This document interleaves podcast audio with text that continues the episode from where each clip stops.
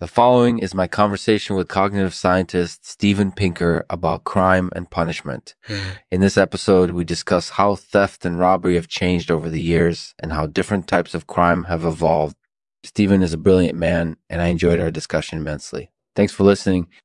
Today's sponsor is Ghanaian Owlet. Um, Owlet is the first smart baby monitor. It connects wirelessly to your smartphone so you can see, hear, and talk to your baby from anywhere. Just open the Owlet app and register for a free account. You'll get access to cool features like HD video and audio, nightly sleep tracking, advanced motion and sensor alerts, and more. Sign up now and stay connected with your baby at all times. Thanks for supporting Lexman Artificial. Hi, everyone. This is Lexman with another episode, of our artificial podcast. Today, I'm talking with Steven Pinker about crime and punishment. Steven is a cognitive scientist who has written extensively on the topic of crime and punishment. So I'm excited to discuss this with him. Uh, everybody, this is Steven Pinker talking. So, Steven, let's start by talking about theft and robbery. How have they changed over the years? Well, theft and robbery have changed a lot over the years. Uh, for example, back in the ancient days, people would often commit larceny by taking things that didn't belong to them without consent.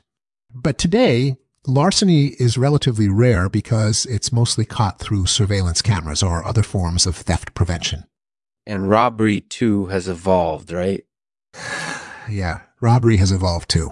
Back in the day, robbers would often just take what they wanted without any consequence. But nowadays, robbers typically try to inflict some kind of damage on their victims in order to get money or other valuables. So different types of crime have evolved over time, basically. That's right. In fact, crime has evolved so much that it's now a major topic of research for cognitive scientists like myself. That's interesting. So, how do you think different types of crime have evolved well, one hypothesis is that different types of crime have evolved as a result of different social resources that criminals can exploit. For example, vandalism typically occurs when there are more vacant buildings around, whereas theft and robbery depend on the presence of valuable items. So it's possible that different types of crime evolved because there are more opportunities to commit them in certain situations. That makes sense. So how do you think punishment has evolved over time? Well, punishment has also evolved a lot over the years. After all, it's responsible for inflicting physical or psychological harm on criminals in order to deter them from committing crimes in the future. But punishment has come in many different forms over the years, and each form has had different effects on crime rates. For example, traditional forms of punishment like flogging or whipping tend to punish criminals physically, but they don't seem to have a big effect on crime rates. Um, crime rates on the other hand, forms of punishment, like imprisonment or execution, usually have a bigger deterrent effect. That makes sense. So, what do you think is the most effective form of punishment? Well, that's a difficult question. After all, different forms of punishment have different effects on crime rates. But I think the most effective form of punishment is probably a form of punishment that has both physical and psychological effects for example, imprisonment or execution can have a physical effect, but also inflict psychological damage on criminals, which can deter them from committing crimes in the future. That's an interesting perspective. So, do you think there's any evidence to support your theory about different types of crime evolving as a result of different social resources? There is some evidence to support this theory. For example, studies have shown that crime rates are higher in societies that have more vacant buildings or more opportunities for theft and robbery and in fact, one study found that countries with more severe forms of punishment, like imprisonment or execution, had lower crime rates than countries with less severe forms of punishment. That's interesting. So, what do you think the future holds for crime and punishment?